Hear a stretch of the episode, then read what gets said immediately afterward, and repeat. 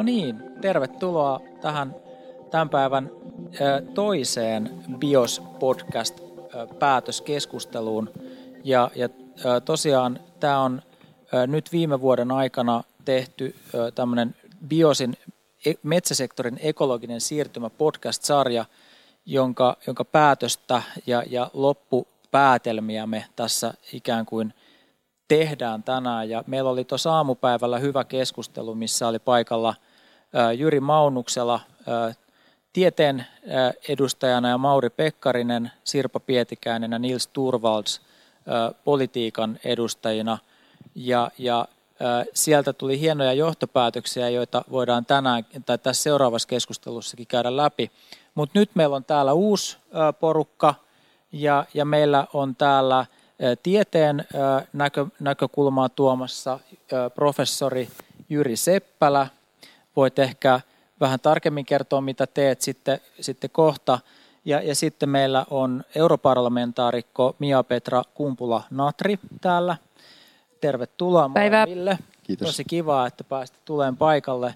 Ja tämähän ö, on meille tosi iloinen ö, asia, että näin moni päättäjä on tähän tämän päivän keskustelu ruljanssiin päässyt mukaan. Ja meillä on vielä etänä, onko meillä etänä, me pitäisi olla siellä Ville Niinistö ainakin jossain vaiheessa tulos mukaan.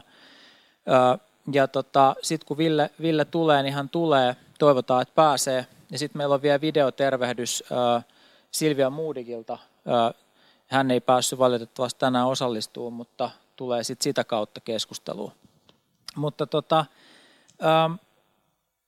meillä on niin kiinnostava aihe ja niin paljon puhuttavaa, että mä jätän sen kysymyksen nyt väliin, mikä oli viimeksi se alku, alkukysymys, että mitä metsä merkitsee. Sitä me voidaan kaikki pohtia tykönämme viikonlopun tulle, mutta mennään ikään kuin nyt suoraan asiaan. Eli meillä on metsään liittyviä haasteita ja mahdollisuuksia. Me puhuttiin niistä haasteista, anteeksi, mahdollisuuksista ehkä enemmän tuossa aamupäivällä, ja nyt meillä on tarkoitus hahmottaa näitä ekologisia reunaehtoja, minkä puitteissa meillä metsäteollisuus voi Suomeen tuoda hyvinvointia myös jatkossa.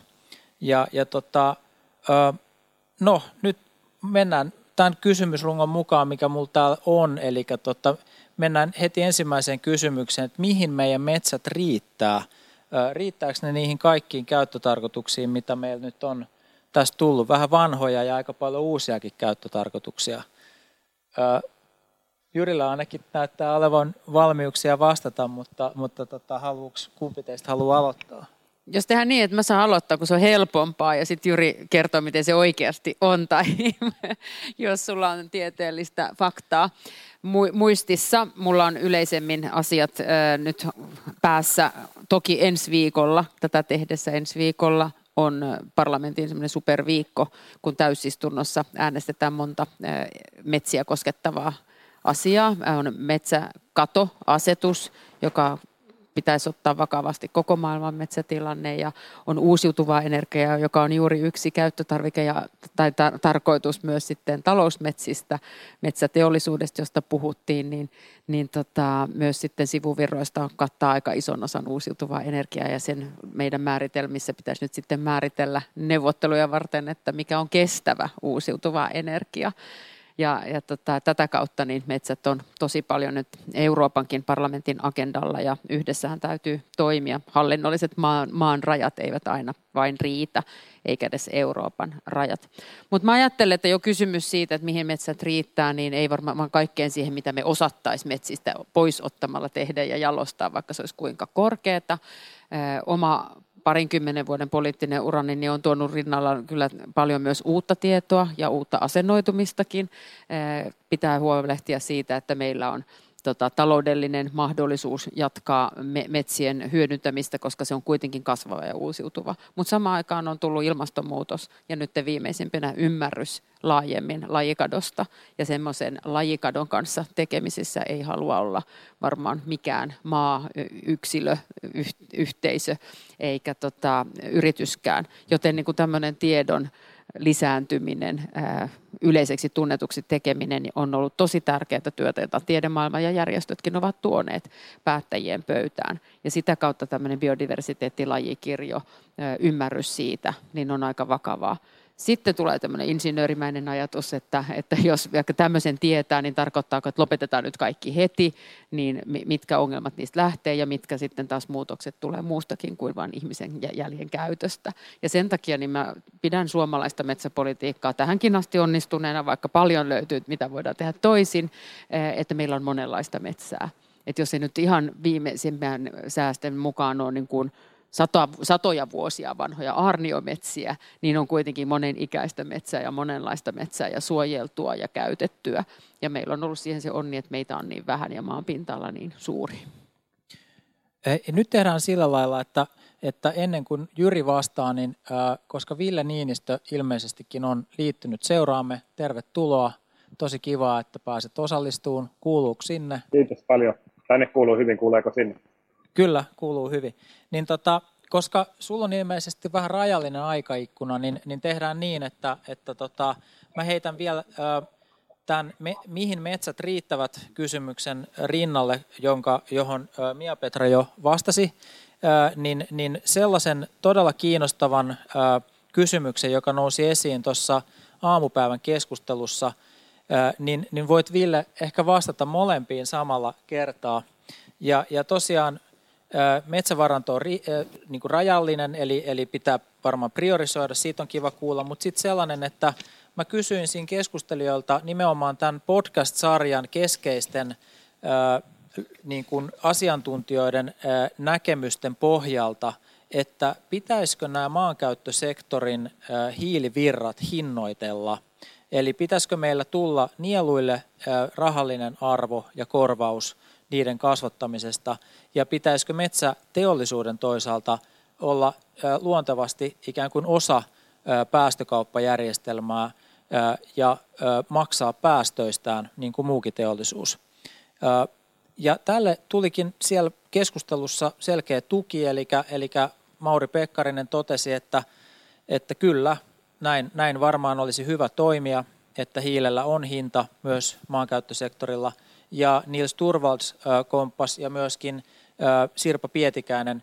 Eli, eli nyt meillä on tämän keskustelu, koko BIOS-podcastin ehkä keskeisin löydös on se, että hyvin vahva sekä tieteellinen että, että myöskin poliittinenkin puolto tulisi sille, että metsäsektorin hiilivirtoja lähdettäisiin rahallisesti arvottamaan ja kytkettäisiin se päästökauppaan ennemmin tai myöhemmin. Mitä ajatuksia, Ville, Niinistö tämä herättää sussa? Sä oot itse no, siellä. Se on hyvin kiinnostava tavoite ja sitä itse myös kannatan. Ymmärsin, että ensimmäinen kysymys oli tämä, tämä metsävarojen riittävyys ja mihin metsät riittää ylipäätään näin laajempana käsitteenä. Ja ajattelin siihen vastata myös näin ensin.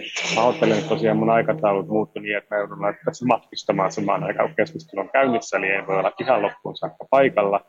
Mutta tärkeänä asiana tätä pidän ja sen takia halusin tulla kuitenkin sanomaan niin omaa näkemystäni. Mähän on parlamentin hiilinieluasutuksen pääraportööri, eli olen käynyt paljon keskusteluja siinä roolissa siitä, että mikä niin metsäpolitiikan rooli pitäisi olla siinä, kun hiilinieluja kasvatetaan Euroopassa jatkossa, ja miten niin kuin metsien käyttöä pitäisi ohjata niin, että tämä hiilinielujen kasvu olisi positiivista. Ja, ja sitten tietenkin tähän tulee tämä kysymys vastaan, että mihin metsävarat riittää. Mä kuulin Mia Petran vastauksesta tuosta ison osan ja mä sanoisin näin, että Suomen metsien käyttö on huomattavasti intensiivisempää kuin suomalaiset ymmärtää. Mä olen keskustellut tässä muun muassa ilmastopaneelin tutkijoiden kanssa ja sieltä sain sellaisen arvioin, että Suomessa käydään keskimäärin kerran 12, kerran 12 vuodessa meidän talousmetsissä tekemässä erilaisia hoitotoimenpiteitä. Ja toistaiseksi nämä hoitotoimenpiteet on aika massiivisia, eli ne on avohakkuita, istutuksia, nuoren metsän harvennus, hoitoja, hakkuita ja tämän tyyppisiä, ja koska valtavirta on niin intensiivistä metsätaloutta, niin se on aika tiivis tahti muokata metsiä. Ja, ja meillä on hyvin vähän erityisesti Etelä-Suomessa vanhaa metsää tai ylipäätään vanhoja puita, Ja nyt kun Suomessa on ollut tämä huoli siitä noussut, että hakkuut on noussut sellaiselle tasolle, että meillä on ensi kertaa muodostunut hiilipäästöjen lähteeksi meidän maankäyttö. Ei vielä metsien käyttö itsessään, mutta nielu on pienentynyt niin alas, että se ei enää kompensoi muuta maankäytön, lähinnä maatalouden ja turvemaiden päästöjä. Niin, niin tämä on niin kuin hälytysmerkki suomalaisille siitä, että kun kysytään ihmisiltä, että mitä ihmiset, miten ne ihmiset näkee metsien roolin suomalaisille ja Suomessa, niin siellä korostuu, että, että valtaenemmistö suomalaisista haluaa, että luonnon monimuotoisuus säilytetään ja se heikkeneminen pysäytetään. Ollaan kriittisiä avohakkuuvaltaiselle metsätaloudelle, jossa muut arvot ja maisema-arvot ei pääse niin paljon esille, ja halutaan tunnustaa just metsät niin kuin laajempana niin kuin arvoja edustavana paikkana, siis henkisenä paikkana, jossa myös niin kuin on virkistyskäyttöä, ekoturismia, metsästystä, sienestystä, marjastusta, hiihtämistä, eräilyä, kaikenlaista muutakin käyttää, jolla on arvo, ja niille muille käytöille puu on arvokas yleensä pystyssä, ja metsän monimuotoisena on arvokas. Eli me ei voida laskea metsän niin arvoa yhteiskunnalle vain kaadettuina puupuutioina, niin kuin tähän mennessä on tehty, jolloin tullaan äkkiä siihen kysymykseen, että, että luonnolle pitäisi antaa myös taloudellinen arvo, luonnon säilyttämiselle pitäisi antaa taloudellinen arvo ja hiilinieluille pitäisi antaa taloudellinen arvo, jotta me voidaan käyttää metsiä niin, että ne aidosti tuottaa yhteiskunnallisia hyötyjä maksimaalisen määrän myös luontoarvojen säilyttämisen ja hiilinielujen kasvattamisen kautta, eikä vain kapeasti katsottuna puukuutioina. Ja tämä asettaa tietysti suunnan siihen, että jalostusarvon pitää nousta, vähemmästä määrästä raaka-ainetta pitää saada laadukkaampia tuotteita, ja metsiin pitää jättää metsää hakkuumenetelmien monipuolistamisella sillä tavalla lisää, että, että tämä niin kuin metsien moninaisuus ja monisukupolvisuus ja, ja jatkuva kasvatus yleistyisivät. Ei välttämättä ole niin kuin ainoa vaihtoehto on avohakkuu tai jatkuva kasvatus, mutta siinä välissä on paljon muita hoitomenetelmiä, jotka jo toisi huomattavasti sellaista kirjoa, että luonto kestäisi paremmin ja lajisuojelu samoin. Ja näkisin, että, että hiilinielujen kannalta niin suuntaa ehdottomasti siihen suuntaan, että meidän pitää pystyä antaa hiilinielujen kasvattamisellekin arvoa. Ongelma tässä on vähän se, että kaikki poliitikot sanoo, että he on samaa mieltä, mutta, mutta niin kuin Viru piilee yksityiskoodissa, eli osa näkee, että maanomistajalle tai metsänomistajalle pitää maksaa siitä, jos hän tekee jotain sellaista, että metsässä hiilinielut kasvaa siinä välillä, kun ei sitä hakata, mutta jos hän se kuitenkin hakkaa, niin siitä tulee aikamoiset pitkäaikavälin nielu ja hiilivarastotappiot, niin mikä tahansa menetelmä tehdäänkin sille, että miten hiilinielujen kasvattamisesta maksetaan, niin sen pitää olla tieteellisesti kestävää ja tuottaa siinä kyseisessäkin metsässä pitkäaikalla aikavälillä enemmän nieluja kuin perinteiset menetelmät. Että siinä on jotain lisäarvoa, että ei voi vaan antaa rahaa siitä, että antaa metsän olla ja sitten se kuitenkin haketaan niin kuin aina ennenkin.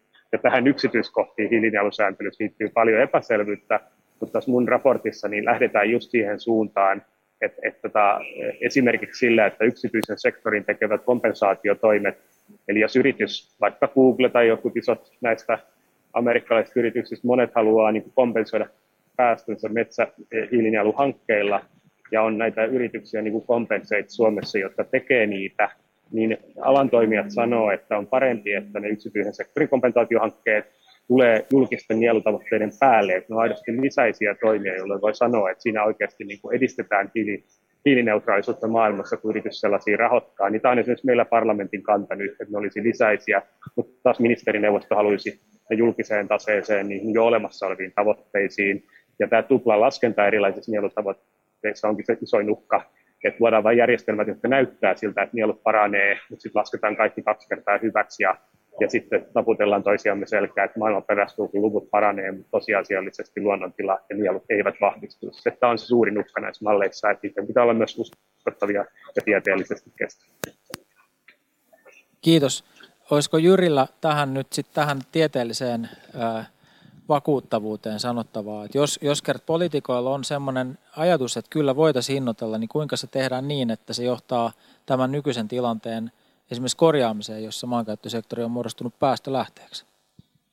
No joo, mä sanoisin, että sehän pitäisi hinnoitella sillä tavalla, että sillä pystyttäisiin korjata se nykyinen tilanne ja silloin se tarkoittaa, että ne nykyiset tavat, joilla ollaan siitä metsästä saatu se raha, niin se uusi tapa pitäisi olla kannattavampaa. Ja jos vielä toisin tähän semmoisen ison kuvan, niin, joka liittyy tähän, että miten meidän metsät ylipäätänsä nyt riittää kaikkeen, niin jos ajatellaan tätä EU-ilmastotavoitetta, niin ehkä monella suomalaisilla ei ole ehkä mennyt ihan perille se, että, että EU pyrkii sillä tavalla, että tietenkin fossiilisperäisiä päästöjä vedetään alas nyt ripeeseen tahtiin, mutta kun me ei saada niitä tarpeeksi nopeasti alas, niin sen takia meidän on pakotettu siihen, että me katsotaan myös sitä toista puolta, eli sen nielupuolta. Ja jotta me kuitenkin pystytään, pysytään siinä, niin kuin sanotaan EU-kärkimaana, näyttämässä esimerkkiä, että ylipäätänsä voidaan ajatella, että globaalilla tasolla vielä voitaisiin saavuttaa se puolentoista asteen tavoite, niin se tarkoittaa sitä, että EU on tällä, tässä mielessä niin kuin pakotettu myös kiinnittää huomiota niihin nieluasioihin. Ja tässä suhteessa niin tätä kokonaisuutta pitää katsoa ja niin kuin sanottu, niin, niin kauan kuin sillä, sanotaan, sillä maankäyttösektorin hiilelle ei ole hintaa, niin on ihan selvää, että eihän se tässä pärjää tässä isossa kuvassa. Että tämä tämmöisenä lähtökohtana. Ja nyt Suomesta vielä sen verran sanon, että, että me ollaan nyt tosiaan tässä ihan, ihan niin kuin uudessa tilanteessa. Me ollaan uskottu, että meillä metsät voi sillä tavalla hyvin, että ne me hienot hiilinielut, mitä me ollaan nähty tässä sanotaan vuosikymmen takaperin, olisi myös turvana sille, että me pystymme saavuttamaan se hiilineutraali 2035 jopa hyvin helposti. Mutta nyt me ollaankin ihan uudessa tilanteessa, että, että meillä on se maankäyttösektori siinä tilanteessa, että se on niin kuin suoraan sanoen niin kuin romahtanut. Ja sen myötä joudumme myös tarkastella, että niitä ikään kuin taloudellisia hyödyntämistapoja, jotka ovat itse asiassa johtaneet siihen. Ja sen takia tämä on hyvin, hyvin hankala tilanne tällä hetkellä. Ja nähdäkseni siitä ei todellakaan päästä eteenpäin ilman, että tähän tulee se raha mukaan. Ja hiilelle hinta. All right. Uh, mitäs tähän vastaa Mia Petra? Oikeastaan mä kyselisin vähän lisää, koska tota, mä oon paljon keskustellut Euroopan parlamentin kanssa ja Brysselissä eri maisten ihmisten kanssa. Ja, ja tota, nyt oikeastaan ekaa kertaa Ville toi tänne mun kuulleen Suomeen tämän keskustelun tästä, että, että kuinka paljon tämä niinku hinta, kun Jori puhuu hiilen hinnasta ja sen mä ymmärrän oikein hyvin ja kannustan ja mun mielestä se on tulevaisuus, että jos päästät tai imet, niin luodaan se, niin täydennetään sitä hiilikauppaa ja hiilidioksidin hintaa. Mutta sitten, että tämä niinku muu arvo, että tämä voi metsästää, jota mä en usko, että kaikki myöskään sit kannattaa kuitenkaan hiihtää, marjastaa, vaeltaa, maisemointia ja muita, niin mä oon aika monta väittelyä käynyt siitä Euroopassa, että meillä on joka miehen oikeudet, meillä on tota, siihen liittyvät isot arvot, ja mä en oikeastaan haluaisi lähteä niille luomaan sellaista hintaa, että se lähdettäisiin puhumaan niin kuin samanlaista euroohjausta.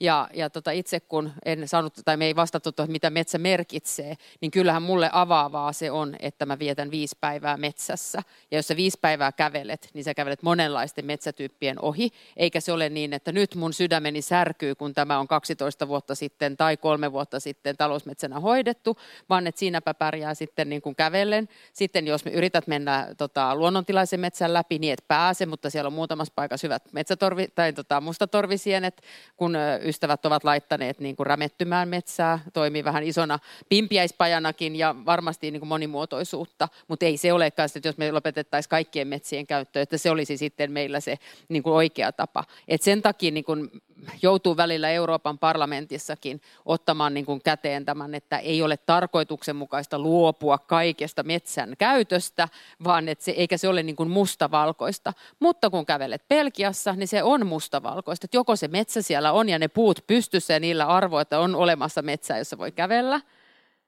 tai sitten tota, ne metsät niin ajetaan. Meillä sitä metsää on niin paljon, että sitä todellakin riittää moneen. Ja mä niin joudun tämän moneen, moneen kertaan ihmisille kertomaan, että kun ei ole jokaisella lähimetsää. Meillähän nyt käydään ajatus siitä, että jokaisella pitää olla se lähimetsä myös, ettei tarvitse liikkua pitkästi ja, ja tota, tuodaan siihen keskusteluun. Niin mulle niin on arvo siinä ymmärtää se, että ei ole pois marjastamisesta, metsästämisestä, sienestämisestä myöskään talousmetsät, kun niillä pidetään vielä se joka miehen oikeus. Ja, mutta et sen takia niin kun mä erottelen nämä keskustelut, puhutaan hiilehinnasta ja talousmetsästä, sitten puhutaan luonnonsuojelualueesta, biodiversiteetistä ja sitten näiden kokonaisuus on sitä tiedettä, jolla me sitten katsotaan mikä tila on, kun kysyttiin mihin riittää.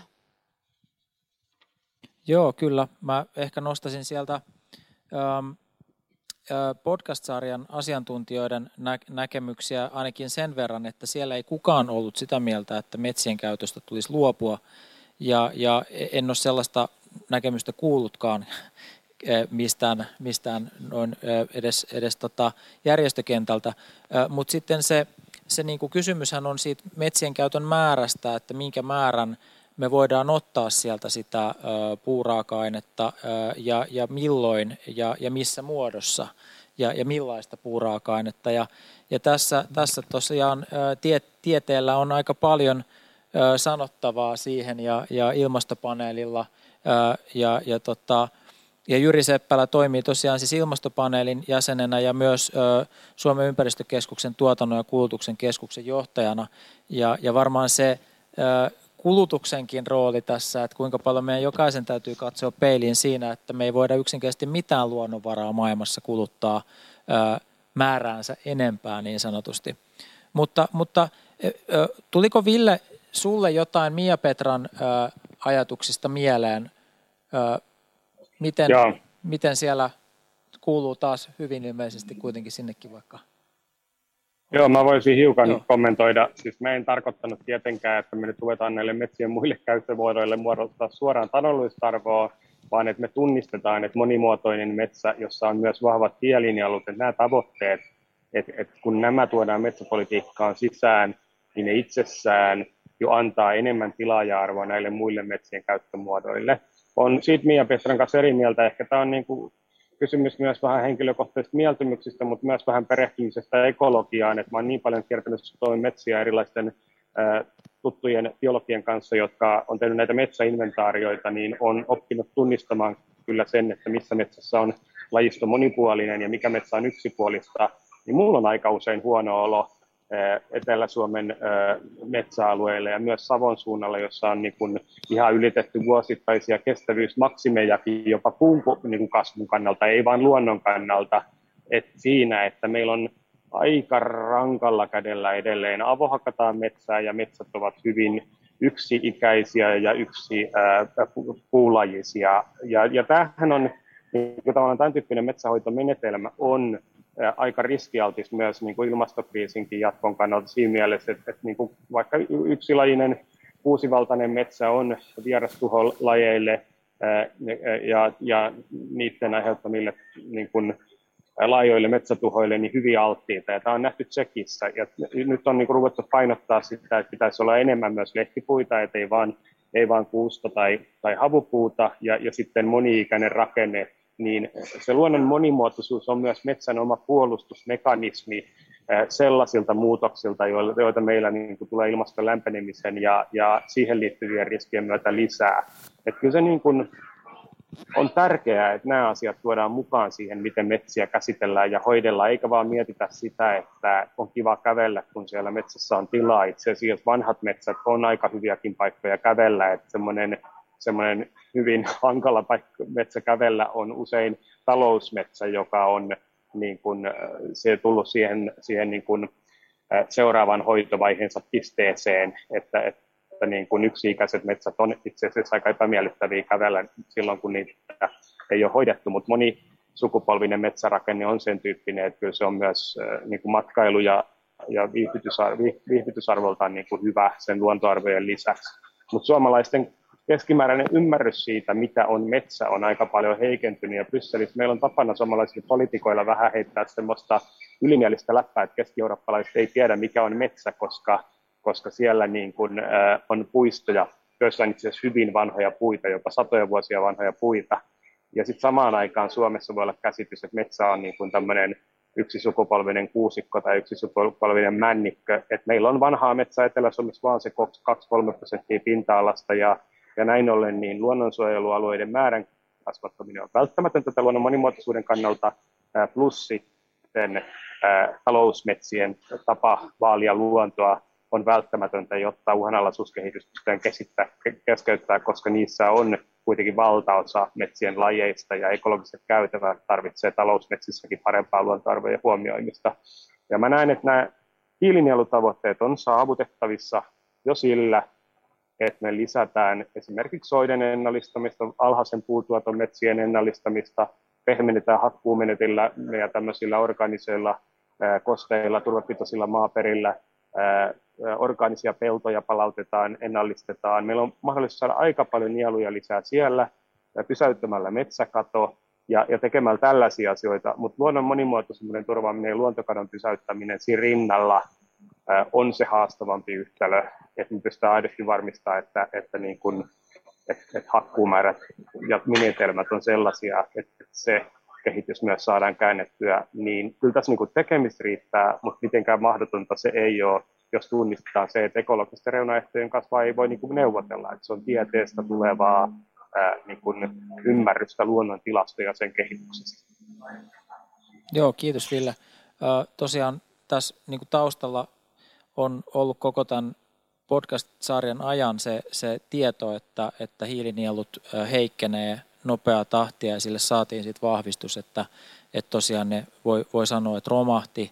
Ja, ja, tota, ja sehän on kaikki semmoista niin kuin tieteelliseen mittaamiseen, erilaiseen mallinnukseen liittyvää ä, informaatiota. Ja varmaan tässä on hyvä erotella nyt nämä tämmöiset niin metsien virkistyskäyttöön tai ni, niin kuin, tämmöiset ikään kuin mm, inhimilliset tai, tai kokemusperäiset yksilön kokemukseen perustuvat näkemykset sit siitä, siitä niin kuin keskustelusta, mikä liittyy vain tähän niin kuin tavallaan tieteelliseen, tieteellisesti todennettuun tilanteeseen, jossa ollaan, että et, et sikäli kun ne on välttämättömät ne nielut, kun ne ei päästöjä voida kokonaan poistaa, niin mitä me nyt tehdään? Meillä on nielut nollissa.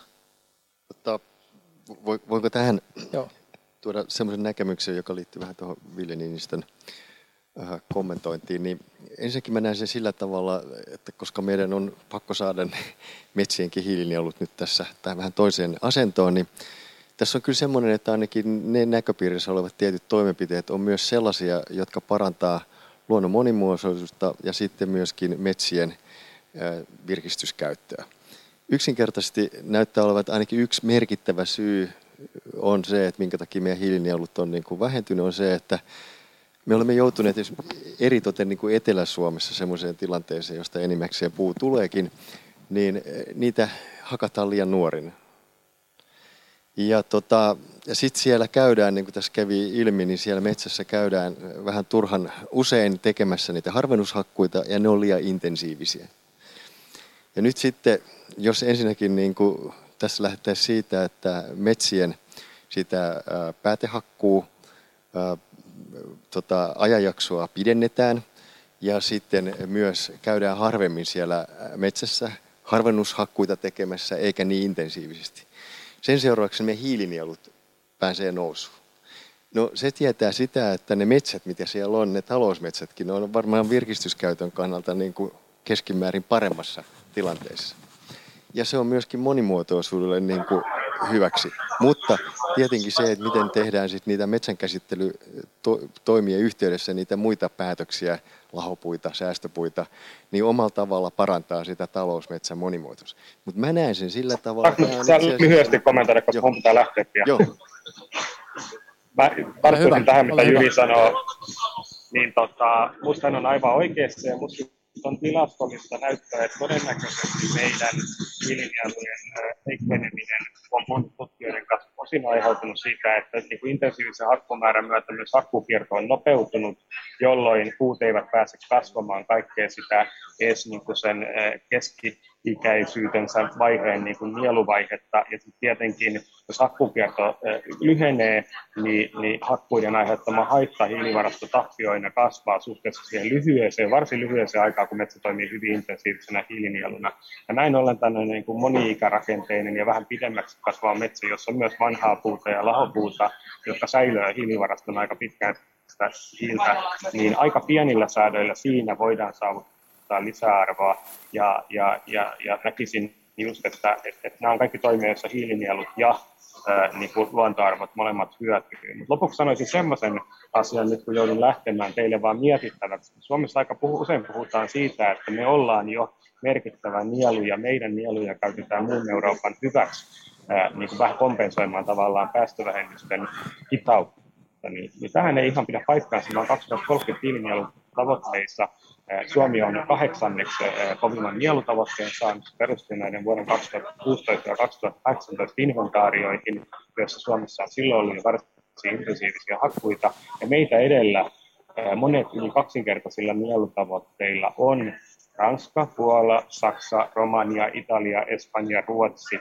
Eli, eli niin kuin nämä kaikki maat, niiden metsät ja maa kokonaisuudessaan maankäytöltään saa merkittävästi isompia nieluja kuin Suomen maankäyttö, vaikka meillä on niin kuin tietyllä tavalla helpoin setelmä, koska meillä on sitä metsäpinta-alaa eniten. Mutta kyllä sen niin kuin pitäisi saada suomalaiset ymmärtää, että itse asiassa meidän metsien käyttö on intensiivistä. Meidän miinus on se, että orgaaninen maa-aines muodostuu helposti päästöksi, jos soita ojitetaan, ja se on yksi ongelma Suomessa, eli soiden ennallistaminen on iso osa tätä tavoitetta. Mutta meillä tämän muutoksen luulisi olevan helpompaa kuin Keski-Euroopassa, jossa niin kun, ää, tavallaan nielut on jo aika korkeita suhteessa siihen, mikä on heidän metsäpinta-ala. Tätä kannattaa miettiä. Joo, kiitos Ville. Hyvää matkaa tai, tai oletan, että olet lähdössä Brysseliin, niin, niin tota, Moi moi. Kaikkea hyvää syksyä sinne. nyt tota, ehkä, ehkä me voitaisiin, niin kuin, että tämä tilannekuva on meillä nyt suhteellisen selvä, niin, niin mikä, mikä olisi tosiaan se keino päästä tästä eteenpäin esimerkiksi teollis, teollisuuden toimintoja kehittämällä? Onko meillä positiivisia näkymiä, jolla me saataisiin kuitenkin se metsäteollisuuden tuottama hyvä säilymään ja työllisyys ja talousvaikutukset säilymään, jopa ehkä kehittymään. Ja voidaanko me tehdä jotain uusia innovaatioita, voisiko julkinen sektori olla siinä apuna EU-tasolla, kansallisella tasolla. Mitä, mitä te ajattelette, miten me päästään niin kuin positiiviseen näkymään sen sijaan, että aika usein ollaan aika negatiivisissa näkymissä?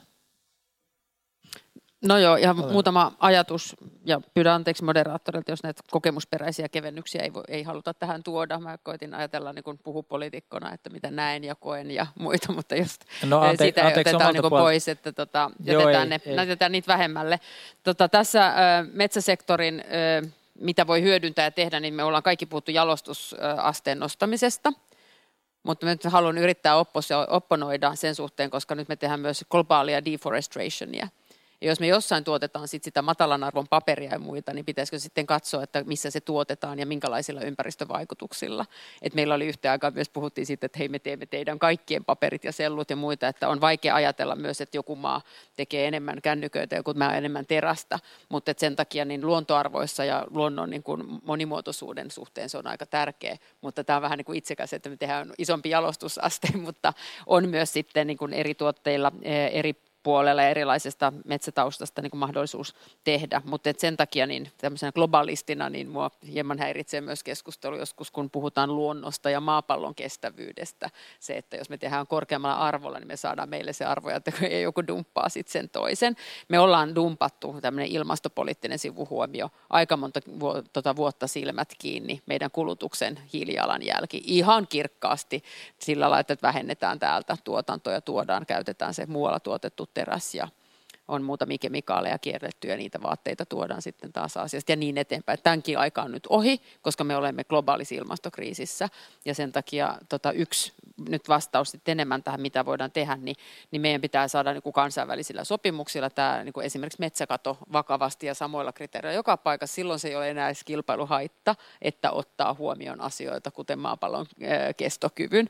Ja tämä on ainakin itselleni motivaatio ensi viikollakin ajatella ja ymmärtää, että kun me tehdään vaatimusta myös sille meille, meillä kulutetulle puuperäiselle tuotannolle, niin sillä on myös semmoinen yhteinen kriteeristö, ettei käy niin, että okei, sääteltään metsät, mutta annetaan sen tapahtua jossain muualla. Mutta niin kuin metsän opista, niin monenlaista tietenkin on, että se hiilinielusta huolehtiminen ja sen tota, kyvyn niin kuin osata se laskea myös maaperästä. Toivottavasti LULUCFssä ja myös se päästään metsän ulkopuolellekin. Meillä kasvaa jollain pinnalla metsää ja jollain peltoa ja jollain tulppaania ja jollain jotain muuta. Monta kertaa yksipuolisesti, joka ei ole kovin monimuotoista. Niin tota, sen kautta niin kuin kehittäminen se laajemmin. Mutta kyllä huomio tämän päivän, kun Hesarista se oli, että meillä on monta sataa tuhatta omakotitaloa, jos on sähkölämmitys ja varava takka ja nyt on klapit loppu, niin en tiedä minkälainen piikki näin päästöllä tulee siihen, että mennään niin epätehokkaaseen energiaan kuin klapeihin, jonka jälkeen niin tässäkin pitää ottaa niin kuin lusikka kauniiseen käteen, että mikä on se saastuttavin, nopeasti saastuttavin muoto.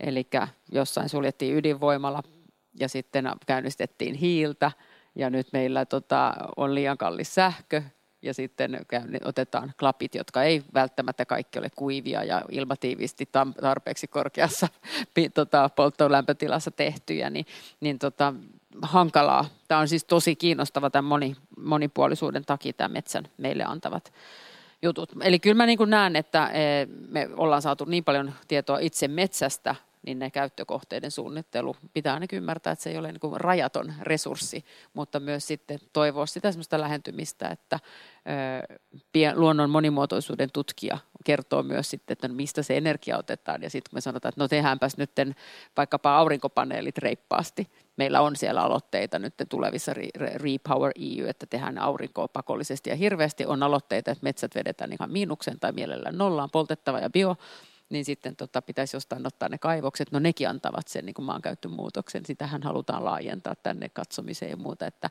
sitten, mikä nyt on konkretiaa, toivottavasti jatkuu keskustelu ja tulee varmaan seuraavalla hallituksella viimeistään, on myös määritelmiä näille compensate kom, tota, muille, että jos sitten tekee kaivosta, josta ehkä se tarvittava aine on todellakin tarvittavaa uusiutuvaa sähköityvää monen muuhun yhteiskunnassa – niin miten ne kompensaatiot tehdään. Musta tuntuu ikävältä, jos meille tehdään investointeja. Ainoa tapa kon- kon- kompensoida on ostaa metsää, koska mä en haluaisi lähtökohtaisesti vaikka Suomen metsiä myydä ulos. Joo.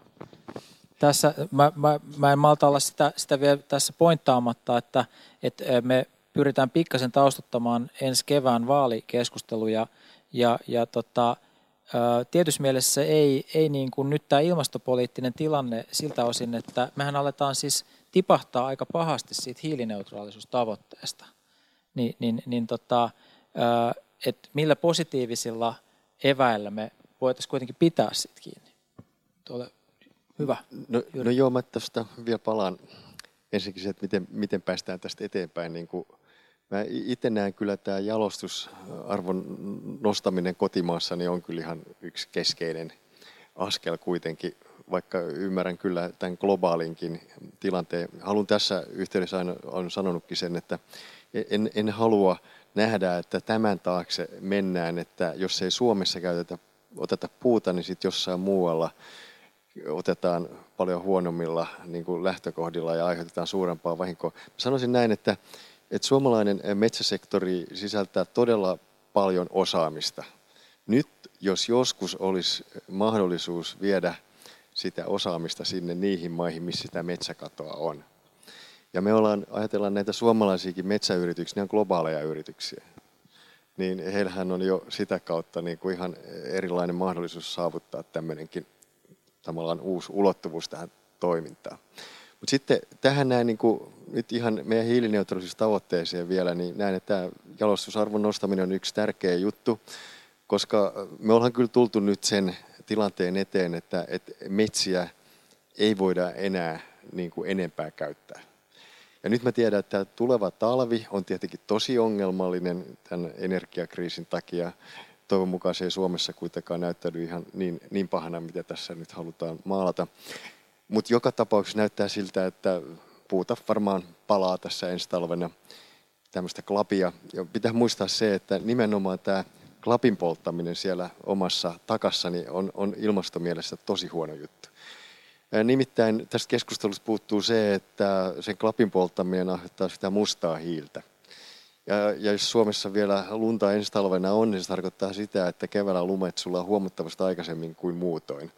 Eli ollaan laskettu Suomen ympäristökeskuksessa on arvioitu, että Suomessakin tämmöinen sanotaan huono polttoinen kotilämmitys, niin se on aivan sama kuin öljy polttaa, kun polttaa niin kuin puuta.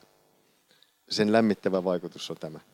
No joo, mutta sitten tässä on se iso juttu justiinsa, että jalostusasteen nostaminen on niin kuin pakko tehdä senkin takia, että Me ollaan nyt semmoisessa tilanteessa, että mitä mun mielestä tässä keskustelussa ei ole paljon ollut esillä on se, että jos me nyt vielä tässä ikään kuin jatkamme tällä hakkuutasolla, niin tarkoittaa sitä, että me pienennetään sitä mahdollisuutta hyödyntää meidän metsävaroja tulevaisuudessa. Me syödään pääomaa, metsäpääomaa niin kuin tulevilta sukupolvilta. Koska mitä enemmän me nyt hakataan, niin sitä suurempaa vahinkoa me tehdään sille tulevalle kasvulle, josta voitaisiin myös maksaa niin kuin näitä hiili, hiilirahoja sitten, joilla me saataisiin. Eli me ollaan semmoisessa tilanteessa, nyt, nyt jos joskus pitäisi niin kuin informoida tästä niin kuin kokonaisuudesta, että mikä on niin kuin pitkällä juoksulla myös niin kuin kestävää. Et liian usein näitä ratkaisuja tehdään hyvin lyhytnäköisesti, mutta jos tähän keskusteluun tuodaan myös tämä ymmärrys siitä, että tekemällä nyt viisaita päätöksiä, se on viisautta meille kaikille, yrityksille ja tuleville sukupolville. Ja mä ehdottomasti kannatan sitä jalostusasteen nostoa, niin kuin sitä mun mielestä pitää olla, ja sen takia on olemassa Euroopan unioninkin biotalousosastoa, joint undertakingia, että voidaan rahoittaa ja löytää niitä uusia tapoja, ja mennä niin kuin ihan eri asteille löytää metsäpohjaisesti molekyylejä, joista saadaan lääkettä. Tai niin kuin mä olen ehkä 50 tai sadassa paneelissa sanonut, että Stradivarius-viuluja kannattaisi tehdä Suomen metsän puista, niin, niin tota, olisi pitkäaikainen niin kuin hiilivarasto ja, ja arvo nousisi kauheasti, mutta kaikkea siltä väliltä ja, ja kehityksessä ollaan menty eteenpäin. Muun muassa ehkä sitten joku kankaat saattaa semmoinen olla, mutta siihenkin tuo varmaan sen tutkimuksen innostukselle niin kauan kuin meillä sitä vielä energiana on. Ja siihen mä mun mielestä just hyvin kuvasit tämän mun klapihuoleni, että se ei ole edes niin kuin silleen lasketa uusiutuviin ja, ja tota, tehdä sitä, mutta me ollaan ajamassa alas jo kunnallisissa tota, laitoksissa – yhtään uusinvestointeja en ole nähnyt Keski-Suomen Jyväskylän energia, onko se jo kymmenen vuotta sitten. Eli kyllä me niin kuin ollaan ymmärrys otettu Suomessa ihan oikeaan suuntaan, että meillä ei uusinvestointeja tehdä biopohjaiseen energiaan. Että se, että mitkä sitten on sidestreameja silloin, kun tehdään sen luo tai muuta, niin niitähän sinne myös lasketaan. Mutta ne luvut on aika hurjia, että paljonko yleisesti bioenergia on uusiutuvasta. Se on Euroopassa puusta parikymmentä prosenttia ja jos kiellettäisiin ja Suomessa melkein 80 ja Saksassakin, jota tuossa nieluna kehuttiin isoa maata, niin, niin 55 prosenttia. Että kyllä meillä tekemistä on Venäjästä ja fossiilisesta irtipääsemisessä, uusiutuvien luomisessa ja vielä se uusiutuvien sisällä vähentämään bioosuutta. Voinko mä vielä pyytää, Mia Petra, sinua kommentoimaan tätä hiilen hinnoittelua maankäyttösektorilla. Miltä se kuulostaa? Ehkä jo vähän sitä Siinä jotain sanoitkin, mutta, mutta onko sun mielestä se hyvä ajatus, että, että se liitettäisiin päästökauppaan, maankäyttösektori liitettäisiin päästökauppaan ja silloin niin kuin metsien käyttö ja siihen liittyvät hiilivirrat olisi hinnoittelun piirissä? No ajatus on hyvä. Mä en ole sitä niin kuin läpi käynyt. Me, ei ole vielä mustekuivunut paperista ETS, eli päästökaupasta, joka tota, oli osa, omalta osaltaan niin kuin kuului omaankin neuvottelujuttuun. Nythän huoli on päästökaupan puolella, että avataan rahoitusmielessä, että saadaan rahoitettua uusia energiahankkeita, avataan komissioehdotuksen mukaisesti sitten tota, päästökauppavarantoa, tätä markkinamekanismia, ja jotta saadaan 20 miljardia investoitavaksi energiapuolelle.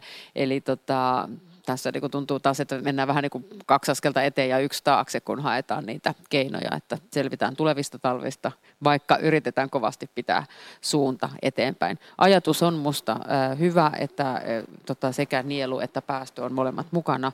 Me en osaa purkaa sitä läpi sitten, koska niin kuin nyt kun näitä tehtiin, niin meille laitettiin äh, liikenne, lento, lentoliikenne, maantieliikenne, lämmitys, kiinteistöt, niin että pannaanko nämä kaikki samaan vai vähän erikseen. Me opitaan aika paljon, joten ei olisi huono aika lähteä miettimään seuraavan komission esityksiä ja seuraavaa päästökauppasektoria, että kun me nähdään vähän tästä liikenteen ja, ja kiinteistöjen mukaan ottamisesta, että kannattaako ne olla samassa vai omassa vai miten tämä logiikka kannattaa rakentaa.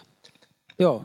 Mä vielä sanoisin just tähän, tähän tota, hinnoitteluun ja sitten tähän päästökauppaan, niin pitää niin kuin muistaa tässä se, mitä Mia Petrakin sanoi tuossa, että esimerkiksi nyt kun on ollut puhetta tämä liikenne ja, ja tota, tämä, tämä kiinteistöpuoli, lämmitys, sen, sen tota vieminen päästökauppaan, niin sehän ei tarkoita sitä, että se viedään samaan koriin kuin tämä nykyinen päästökauppa.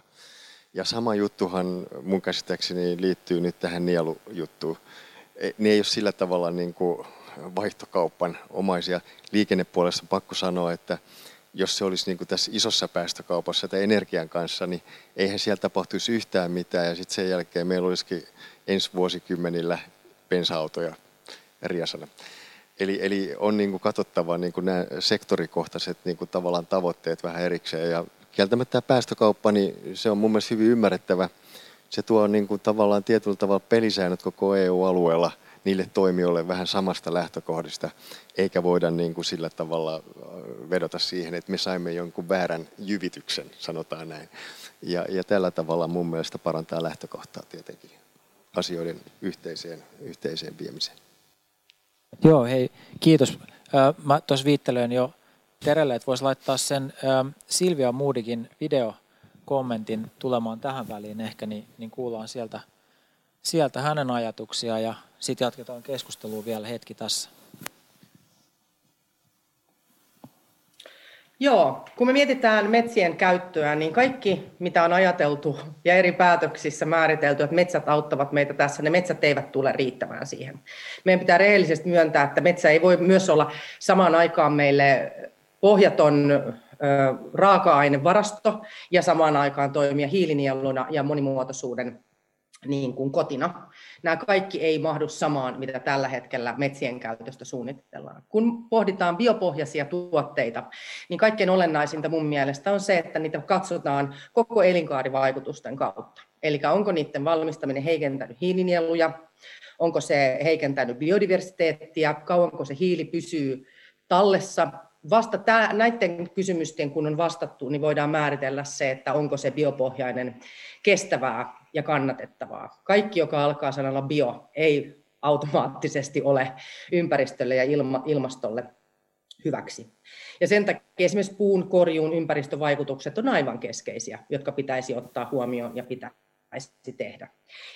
Ja kun me puhutaan metsien hiilinielusta, niin suomalaisessa keskustelussa hirveän usein harmittaa se, että me puhutaan määrästä, ei laadusta.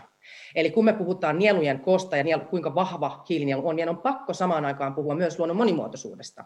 Eli ei ainoastaan se nielun määrä, vaan mitä se tarkoittaa myös sille luonnon monimuotoisuudelle, koska biodiversiteettikato on aivan hälyttävissä mittasuhteissa, ja se on hätätila, johon pitäisi pystyä pysähtymään ja mikä pystyisi näkemään. Et kaikki, mitä me tehdään metsien suhteen, meidän on samaan aikaan huolehdittava luonnon monimuotoisuudesta. Suomen oma monimuotoisuuden heikkenemisen lopettaminen vuoteen 2020 mennessä epäonnistu, katsotaan mitenkään 2030 mennessä, EUn oma tavoite 2020 epäonnistui. Nyt meillä on ihan kohtalainen biodiversiteettistrategia, mutta siinä keskeiset osat ovat vapaaehtoisia, eivät sitovia, joten pelkään, että se ei meille suurta, suurta lohtua tule tuomaan. Ja kun mietitään, että kannattaako metsäsektorin jatkaa tässä niin kuin siilipuolustuksessa, vai lähteä rohkeasti kehittämään sitä metsien korjuuta ja metsien käyttöä, niin ehdottomasti kannattaisi lähteä kehittämään sitä, koska se siilipuolustus on ajan kysymys, milloin, milloin se ei enää toimi, koska saastuttaja maksaa periaate on jo niin monessa kohtaa yhteiseksi tavoitteeksi ja arvoksi sovittu, että ennemmin tai myöhemmin se tulee koskemaan kaikkia sektoreita. Ja ilmastotyössä ei voi olla vapaamatkustajia. Ja maatalous ja metsätalous näyttäytyy nyt sellaisina sektoreilla, joille on vähän eri säännöt kuin mitä muille on. Toki on myönnettävä, että metsäkysymykset EU-tasolla on tosi vaikeita, koska jäsenmaat on niin, niin hyvin eri tilanteessa metsien määrässä ja niiden hoidossa ja niiden käytössä. Joo, ehkä Kiitos. tähän voidaan Hei, mä ky- ö, päätellä, niin säästetään vähän aikaa. Mä kysyn pari lisäkysymystä, mutta, mutta kyllä tässä tuli Silvian näkemykset aika hyvin esille. Mitä herättää nämä Silvian ajatukset teissä? No musta oli kiva, että hän mainitsi tämän luontokadon pysäyttämisen tavoitteen, että edelleenkin ollaan oltu liikenteessä, mutta ei tarpeeksi voimakkaasti. Ja, ja tota, politiikassa on ollut niin kauan mukana, että ei se lannista, jos tota, huomaankin, että ihmisoikeudet voivat mennä kovasti myös taaksepäin ja, ja pelko on, että luontoarvot menisivät joskus taaksepäin. Että sen takia tämä on mun mielestä tärkeää, että meillä on äänekäs tiede ja kansalaisjärjestö ja, ja tota, keskusteluilmapiiri aiheiden ympärillä. Joka päivä niistä oppii uutta, kun on tässäkin lavalla tai tota, kuuntelin järjestöjä just ennen tänne tuloa.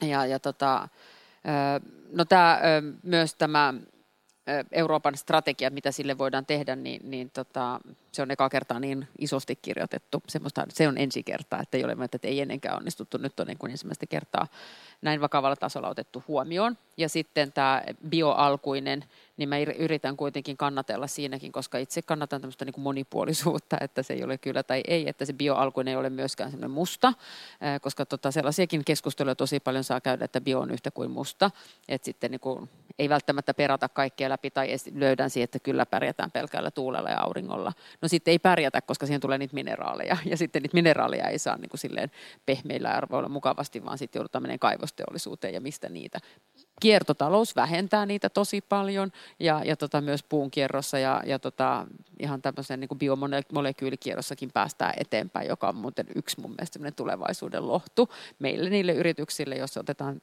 tiukasti tuo Jurin sana, että enempää ei metsistä irtoa, niin silloin pitää löytyä myös kierron ja muun kautta. Ja siinähän Suomi on vähän heikompi kuin muut maat. Meillä on ollut liian helposti laitettavissa siihen kunnalliseen polttoon sekaan muutamaa kertaa käytetyt lavat vaikkapa, mitä käytetään tavarakuljetuksiin, kun Eurooppa alkoi sitten kiertotalouslainsäädännössä sanomaan, että ne pitää kierrättää. Ja meillä oli sillä, että no, me otetaan uusi puuaines. Että kyllä meilläkin on niin asenneoppimista sitä, että ollaanko me niukan kanssa tekemisissä, kun me ollaan puuaineksen kanssa tekemisissä. Ja tämä on musta ainakin semmoinen itselleni vasta viimeisen kymmenen vuoden aikana valaistunut asia. Mä annan vielä pointsit tästä bioalusta, että joo, koska tota, ei ihan liity metsään, mutta tämmöinen niin brändäyshän on aina, että bio, joillekin se on positiivinen, joillekin se on negatiivinen. Tehdään siitä kestävä, niin että se olisi kaikille positiivinen, ja sen takia näitä kestävyyskriteereitä tehdään ihan niin, kuin, niin että tiedät, mitä kaupasta ostat. Mutta samaan aikaan niin on kyllä kamalaa, että jos katsoo, että vegan nahkaa, ja sitten se on tehty öljystä, niin ei kiitos tällaistakään. Että sen takia meitä lainsäätäjiä tässä kokonaisuudessa tarvitaan tiedemiesten ja, ja yritysten ohella.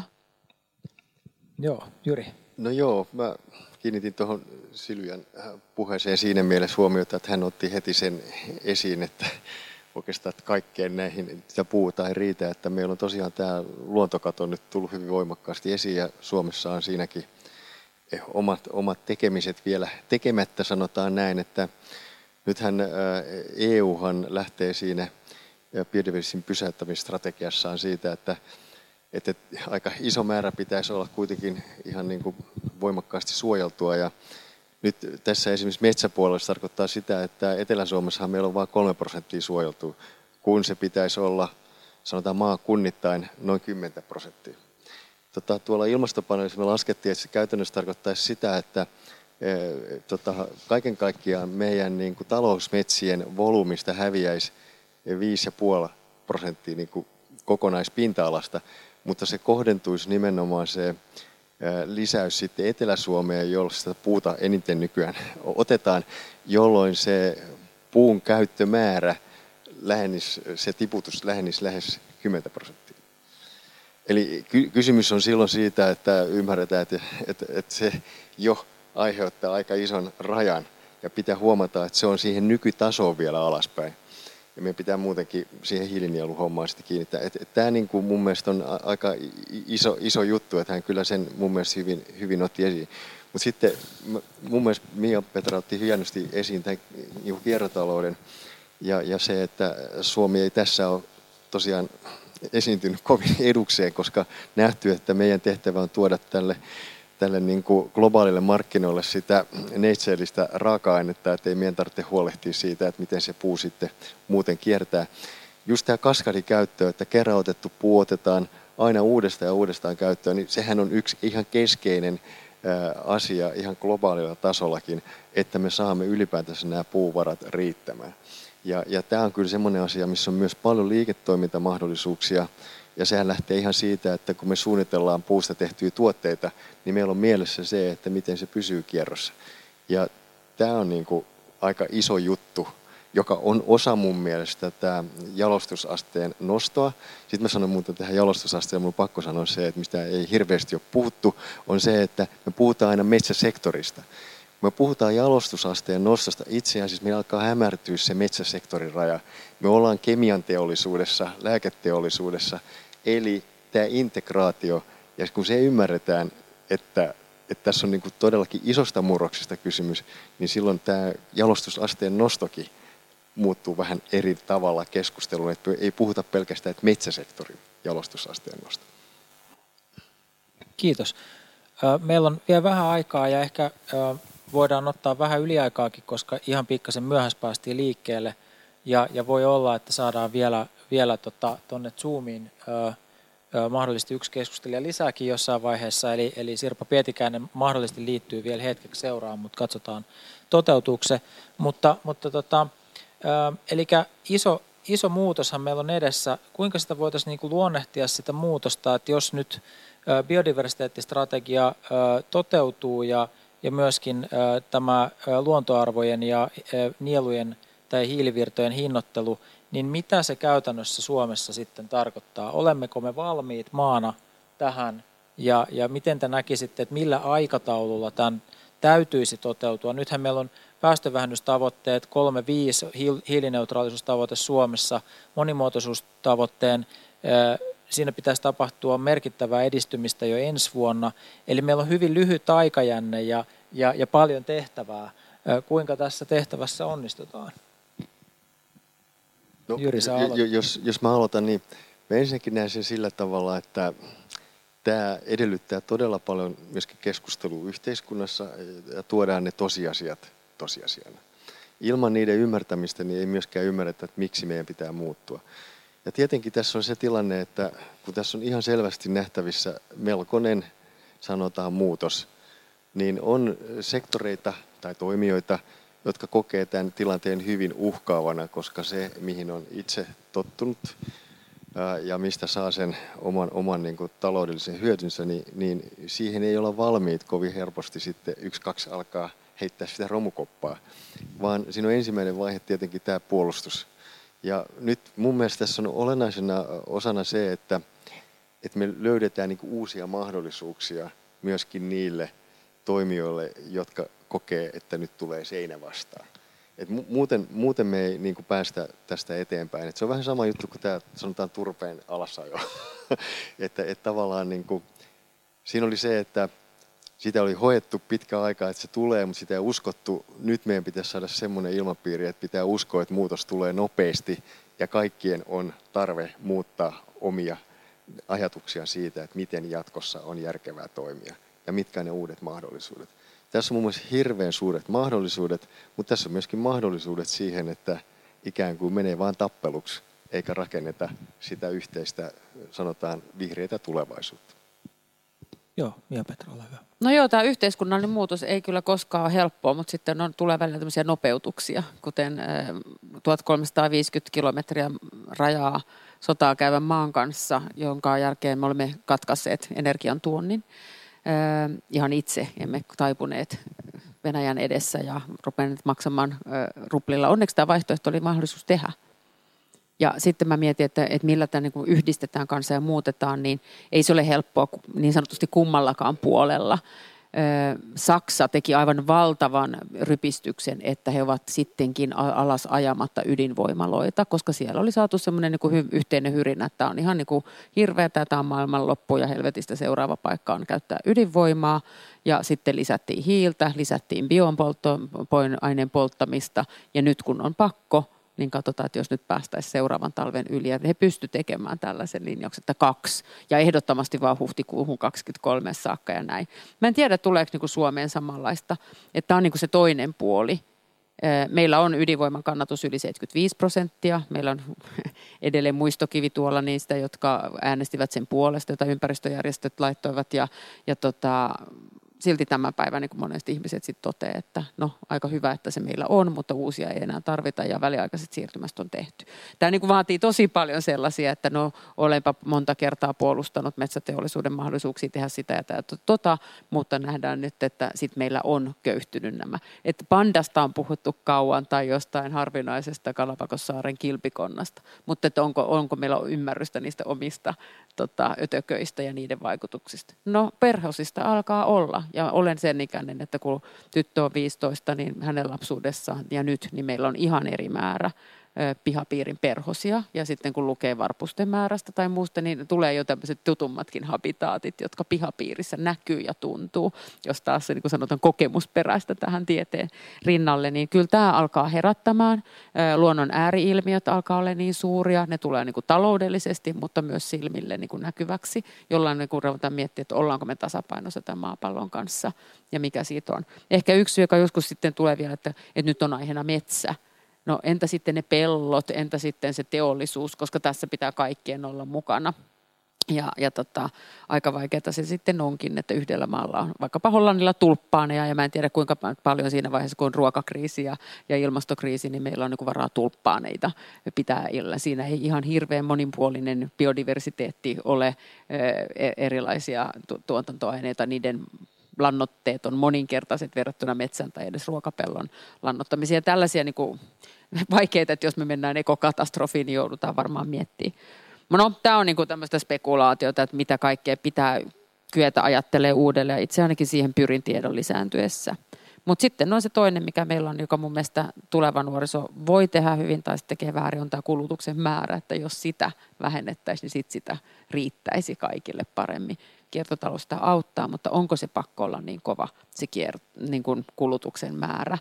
Ja jos katson omasta mummosta lapseeni, niin tota, jossain välissä oli semmoinen huipentuma, ja olinko itse sitten siinä, että no en henkilökohtaisesti en ihan siihen ihastunut, mutta että on tämä tämän viikon teepaita suurin piirtein. Eli niin kuin vaatetuotanto on semmoinen, jota on alettu katsomaan ja ymmärtämään. Ja ehkä meidän ainakaan metsäpohjaiset vaatteet ei tarvitse edes yrittää kilpailla semmoiseen kertakulutukseen tai ihan superisoihin määrin. Että, että siitä ei puhuttu vielä kymmenen vuotta sitten, viisi vuotta sitten ehkä alettiin puhumaan ja nyt katsotaan, että kulutuksesta, ihmisestä, muutoksesta se lähtee sitten kuitenkin se kysyntä myös niille yrityksille ja sieltä tulee voima, menee pois muodista, alkaa inhottamaan se, että sitä tavaraa ja krääsää on ja kulutusta niin hirveästi. Juri, niin, ole hyvä. Voiko tähän kulutukseen vielä ottaa sen, että se oikeastaan liittyy hyvinkin tähän meidän päivän teemaan, että juuri siitä on kysymys, että jos ei sanotaan myöskään meidän metsäteollisuus ehkä vaali sitä omaa mainettaa, niin se voi sitten ikään kuin kääntyä itseään vastaan, koska itse uskon kyllä, että yhä enemmässä määrin on semmoisia kuluttajia jatkossa, jotka tavalla tai toisella, ja myöskin uusia keinoja osoittaa se, että, että tietty se metsäsektorin eri, eri tota, tota, arvo, arvoketjun vaiheet on niin kuin kunnossa. Ja, ja tästä on nyt kysymys siitä, että me saadaan tämä, tämä, tämä tota, hiili- ja, ja luontokatoasiat niin kuin mallikkaasti hoidettua. Että pitemmän päälle semmoinen lyhytnäköinen ikään kuin voiton tavoittelu voi sitten kostautua. Että tässä on kyllä niin kuin, hienot mahdollisuudet myös Suomelle.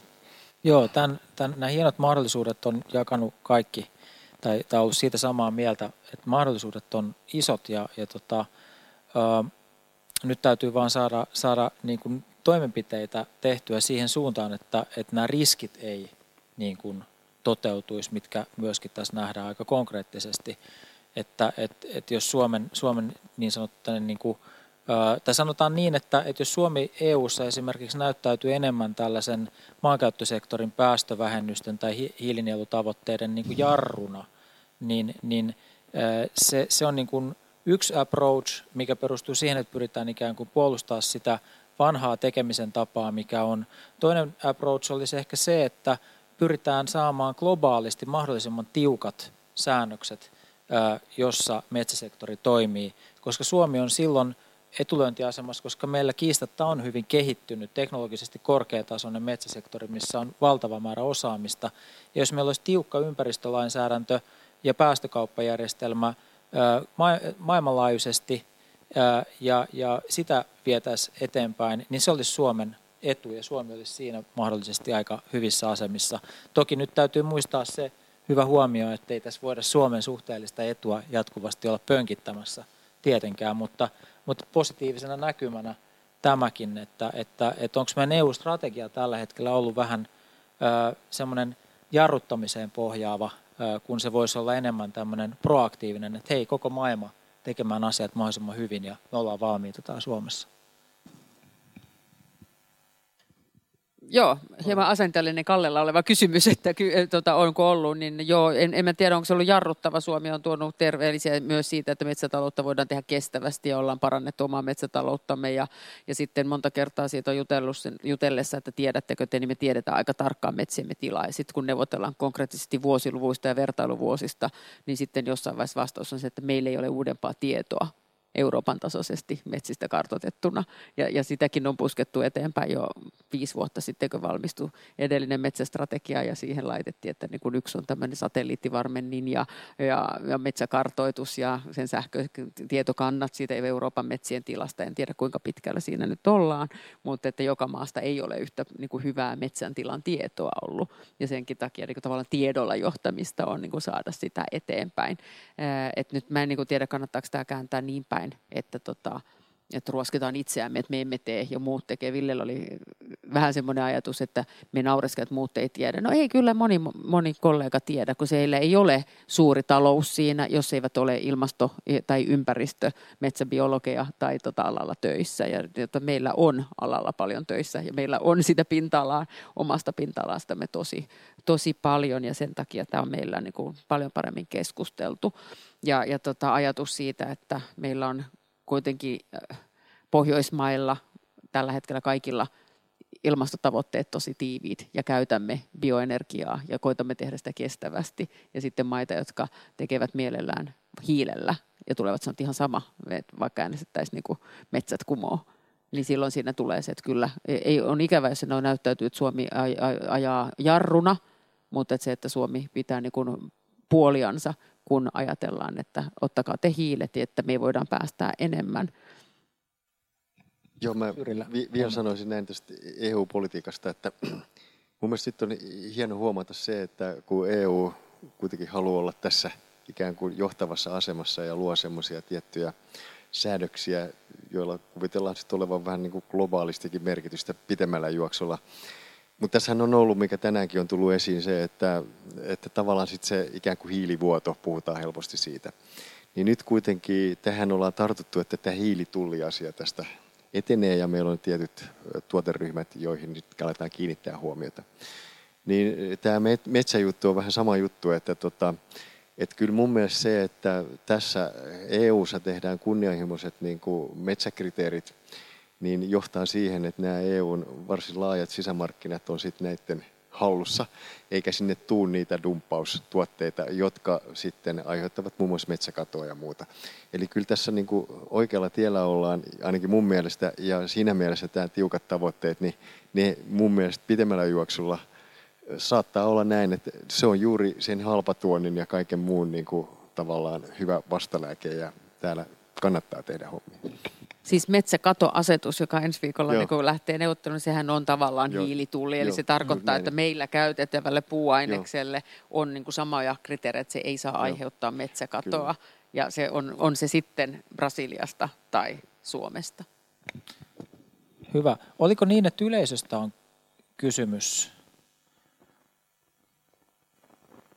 Otetaan tähän lopuksi, sitten ruvetaan päättelemään tätä sitä päällä. Joo, live-chatissa oli yksi kysymys, joka ehkä menee, menee enemmän tieteelliselle asiantuntemukselle Jyri Seppälälle tämä kysymys, mutta tämmöinen kysymys, että millä tavoilla seuraavina vuosina voidaan oikeasti korvata fossiilisia. Ja mä luen tähän oikeasti sisään niin kuin sen, että nyt puhutaan siitä puusta, että missä, missä, missä tapauksissa ja, ja minkälaisissa käytöissä sitten puu voi toimia ikään kuin fossiilisen korvaajana. No e, ensinnäkin mä sanon, että nyt tällä lyhyellä tähtäyksellä kieltämättä, kun meillä on nämä investoinnit siinä tilassa on, niin me joudutaan mennä tietyllä tavalla eteenpäin, mutta kyllähän me nähdään se, että varmaan tämä nykyinenkin tilanne johtaa siihen toivon mukaan, että tästä energian säästämisestä tulee niin kuin pysyvän piilviä ja otetaan ne kaikki digitaalisuuden mahdollisuudet ja sillä tavalla pienennetään myös sen puun, puun tarvetta tässä tilanteessa. Ja sitten kyllähän tämä sähköistyminen kaiken kaikkiaan on se iso juttu, koska se on kuitenkin keino, jolla pystytään tehdä niin kuin energiatuotanto päästettömäksi ja, ja sillä tavalla niin kuin on huomattavasti parempi kuin puun polttaminen, jos se pystytään tuulella ja tässä tapauksessa myös ydinvoimakin on, on tietenkin mukana tässä isossa paletissa. Ja kaikki nämä uudet, uudet keinot, joilla, joilla niin saadaan ehkä, ehkä sitä uusiutuvaa energiaa, maalämpö, siihen ja kaikki teolliset lämpöpumput ja niiden käyttöönotot. Eli näkisin näin, että, että tämmöisiin suuntiin on, on niin kuin hyvä, hyvä nyt panostaa ja, ja tämä vihreä siirtymä, mitä Suomessakin nyt eri tavalla rahoitetaan, niin, niin nämä tämän kaltaiset investoinnit olisi sitten kohteena, jolla nopeutetaan tämä siirtymä ylipäätänsä poltosta pois, jossa on niin kuin tavallaan puuki. Ja puuhan, mikä tässä on käynyt ilmi, niin tota, silloin käyttötarkoituksia ja tehdään niistä viisaita tuotteita, jotka pysyy kauan kierrossa, niin tämä on se suunta. Mä tähän vastaan näiden asiantuntijoiden suulla, jota, jota tuossa podcast-sarjassa on ollut. Ollaan puhuttu just energiasektorin ja metsäsektorin integraatiosta ja niistä mahdollisuuksista, mitä siitä avautuu ja, ja myöskin kemian teollisuuden ja metsäteollisuuden integraatiosta. Oikeastaan nämä kaikki teollisuuden alat niin voi mennä hyvinkin lähelle toisiaan ja lomittua ja limittyä toisiinsa. Ja siellä on valtavat mahdollisuudet, kun lähdetään vetytaloutta tekemään – sellaisessa ympäristössä, jossa on lukuisia eri virtoja, joita pystytään yhdistämään. Tuulivoimaa, aurinkovoimaa, vesi vedynlähteenä ja, ja biomassat myös. Ja, ja päästöt sieltä voidaan hyödyntää sitten hiilivetyjen valmistamiseen ja, ja näin edelleen. Ja, ja tämmöiset ei ole ehkä ensi talvena vielä ihan meitä helpottamassa, mutta, mutta jatkossa hyvinkin. Ja, ja metsäsektori on Suomen suurimpia energiankuluttajia ja, ja myöskin tuottajia ja siten sillä on jo valmiiksi tämmöinen mahtava rooli siellä energiamarkkinoilla. Jyri, ole hyvä. Saanko sanoa tähän liittyen, mitä ei ole tullut tänään esiin, mun mielestä erittäin tärkeä juttu, kun hille tulee tarpeeksi korkea hinta, niin semmoisetkin asiat voi muuttua niin kuin tosi mielenkiintoiseksi Suomen mahdollisuudeksi metsäsektorille, että esimerkiksi toi tota, äh, sellutehdas, niin sieltä on kuitenkin järkevää ottaa niin kuin sellainen biopohjainen hiili niin kuin talteen. Ja siitä hiilestä sitten käyttää, tehdä myöskin ihan uusia tuotteita. Eli samalla kun tehdään sitä energiaa tähän järjestelmään, niin estetään se bioperäinen hiilidioksidi taivaalle. Okei, hei. Tota, nyt meillä on äh, semmoinen tilanne, että Sirpa Pietikäinen on tullut hetkeksi vielä, jos on jotain kysymyksiä Sirpalle, niin hän on paikalla. Ja sitten Mia-Petra äh, Kumplanaatri taas on äh, poistumassa, niin jos sulla Mia-Petra on jotain ihan, ihan tähän loppuun, mä oon tosi pahoillani, että mä menin vähän tota, puhumaan päälle siihen, siihen niin kuin, koska me kaikki halutaan lähteä nyt viikonloppuna metsään ja nauttia siitä ja niistä kokemuksista on ihan äärettömän tärkeitä ne henkilökohtaiset kokemukset, mitä me kaikki saadaan metsästä. Että, että tota, kiitos, että toit ne esiin. Joo, eikä musta se on hyvä, koska se on meille suomalaisille osa sitä meidän elämää ja nähdä se. Ja, ja tota, niin kuin sitten sanoin, että siinä vaiheessa kun perhoset katoo, niin, niin moni herää ja, ja me ei aina herätä silloin, kun luetaan tieteellistä artikkelia, eikä tota, vielä yhden tai kahden järjestönkään jälkeen. Ja silloin me, niin kuin oma havainto se tulee lähelle ja haaste on se, että me puhutaan niin kuin Brasiliasta huolissaan, mutta me ei ihan tiedetä, mikä se meidän oma ti, ti, tota, tilanne on. Ja, ja sen takia sitä näitä tällaisia tilaisuuksia, podcasteja ja tieteen kanssa keskustelua ja eri tahojen kanssa keskustelua tarvitaan jatkossakin. Et sen halusin sanoa lopuksi, että, että metsästä on moneen ja meistä on moneen ja sitten poliitikkojen tehtävä vielä ymmärtää nämä kaikki yhteen, että ei sitten mene puhumaan ihan seuraavassa energiapolitiikkatilanteessa sitten ihan toista kuin että tässä jos ollaan vain yhdellä osalla tota, tätä kulmaa metsää tai sitten, että luontokeskustelussa eri mieltä kuin toisessa. Eli kyllä me saadaan edelleen metsän hoidosta ja tota, sen luomista niin paikoista työtä ja iloa ja vielä tota, turvattua biodiversiteetti, joka sitten on sen elämän peruslanka sitten kuitenkin. Kiitos mahdollisuudesta ja Sirpalle tota, terveisiä. Me tehdään vaihto. Joo, kiitos paljon. Otetaan ihan lyhyesti taas vielä Sirpan kanssa pienet, pienet tota, kysymykset. Meillä ei ole yleisökysymyksiä nyt tulla sen enempää liittyen tuohon aamun keskusteluun, mutta nostasin siitä sen, sen kohdan, jossa puhuttiin tästä päästöjen hinnoittelusta ja hiilivirtojen hinnoittelusta maankäyttösektorilla, niin, niin se oli, se oli musta kiinnostavaa, että se sai niin laajan kannatuksen siinä ja se nähtiin realismiksi ja todennäköiseksi kehityspoluksi, että näin tulee tapahtumaan. Ja Jyrin kanssa keskusteltiin siitä, että se kyllä todennäköisesti tarkoittaa sitä, että meidän metsäsektorista tulee aika erinäköinen jos, jos tämä tosiaan toteutuu niin kuin meidän keskustelijat arvioi, jotka kaikki on EUn päätöksenteon ytimessä, että näin tulee tapahtumaan, niin kuinka, kuinka me valmistaudutaan maana tähän suureen muutokseen?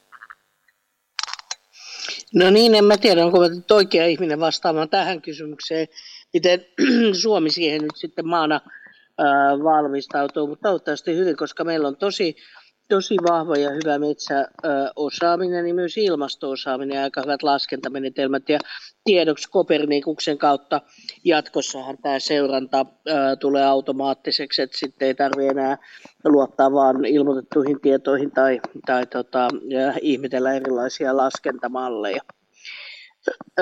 Silloin tämä tarkoittaa, että jos, mä olin hiukan yllättynyt, kun mä ensimmäisen kerran kuulin tästä ideasta, niin mä ajattelin, että hiukan on rohkea, että liekkö se nyt sellainen, joka saa politiikassa laajempaakin kannatusta, mutta kyllä se tuntuu nyt saavan, niin ehkä, ehkä ja toivottavasti me mennään sitten tähän, tähän suuntaan. Silloin se tarkoittaa sitä, että meidän maatalouden pitää olla plusmaataloutta joka tarkoittaa hyvin pitkälle ennen kaikkea sen maaperähiilen sidontakapasiteetin huolehtimisesta, eli maaperä ei saa käy, köyhtyä. Ja metsäpuolellahan se on aivan se, aivan se tota, sama ilmiö. Ja silloin se myöskin tarkoittaa sitä, että meillä pitää olla enemmän tätä metsäpinta-alaa ja myös niin kuin metsäistä aluetta. En tiedä liittyykö nyt tähän yhtään, mutta sanonpahan kuitenkin, että mä olen ehdottanut itse semmoisen biodiversiteetti-ilmastorahaston perustamista tuonne EU ja myöskin Suomessa, jossa tota, näitä kahta asiaa katsottaisiin yhtä aikaa. Ja silloin esimerkiksi kun yritykset tekee, jos ne ei pääse omaan asettamaansa hiilineutraaliustavoitteeseen, niin hoitaa sen kompensaatiolla, niin näillä kompensaatioilla nimenomaan tehtäisiin ennallistamista, tehtäisiin maaperän biodiversiteettiä, tehtäisiin tota, tällaisten alueiden ottamista, jotka on nyt ekologisesti köyhiä, liittyy tähän ennallistamiseen. Eli tämä pakettipeltoilmiö historiasta, niin tämmöisen luontaisen sukkession kautta tapahtuvaksi ja, tota, mosaikkisuojeluksi, joka, joka tukee sitä paikallista ekosysteemiä. Eli mahdollisuuksia täällä on aivan valtavasti ja Suomella varmaan ihan parhaasta päästä. Onko Sirpan ajatukset kannatettavia Jyrin mielestä? Joo, ilman muuta, mutta tässä tietenkin joutuu aina miettimään, että miten me saadaan se mahdollisuus ihan niin kuin realistiseksi. Eli, eli tota, että, että kaikki menee putkeen tässä asiassa. Eli tämä on se vähän semmoinen, että tarvitaan tietoa, tarvitaan niin kuin oikeita tietoa oikeassa paikassa ja ennen kaikkea muutoshalukkuutta. Ja sehän se meille ihmisille on hankalaa tämä muutoshalukkuus ja sitä monella muulla alalla, kun meillä on tämmöinen paradigman muutos käynnissä, niin me tarvittaisiin kovasti, kovasti sitten myöskin lisää.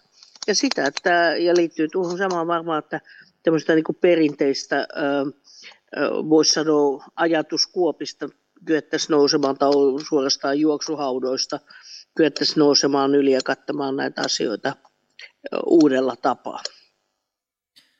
All right. Nyt tässä on varmaan jo kaikilla paineita lähteä viikonlopun viettoon ja kun yleisökysymyksiä tähän aika haastavaan aiheeseen ei ole nyt niin kuin pilvin pimein tullut, niin eiköhän me ruveta päättelemään tätä. Tosi kiva Sirpa, että pääsit vielä hetkeksi mukaan ja, ja saatiin vielä lisää arvokkaita näkemyksiä. Ja, ja tota, tässä oli hyvä keskustelu ja tätä varmaan täytyy jatkaa. Kiitos Jyrille, että tulit paikalle ja, ja melkoisen tota, muutoksen äärellä ollaan ja katsotaan, mihin asiat kehittyy. Viikonlopun aikana ei ehkä kehity ihan, ihan hirveästi, mutta tota, ensi viikolla jatketaan sitten taas töiden merkeissä. Kiitos yleisölle ja, ja kiitos katselijoille. Ja, ja tota, tämä Metsäpodcast päättyy nyt näihin tunnelmiin. Ja, ja tota, siellä oli aiheita, mä kattelin, että vielä käsittelemättä ja, ja katsotaan sitten, että palataanko. Pieni breikki pidetään tässä ja, ja tota, varmaan tavallaan tämä toisella keskustelu jatkuu ja podcastit jatkuu. Kaikille hyvää viikonloppua ja hyvää syksyn jatkoa. Moi moi. Hyvää viikonloppua, moi moi.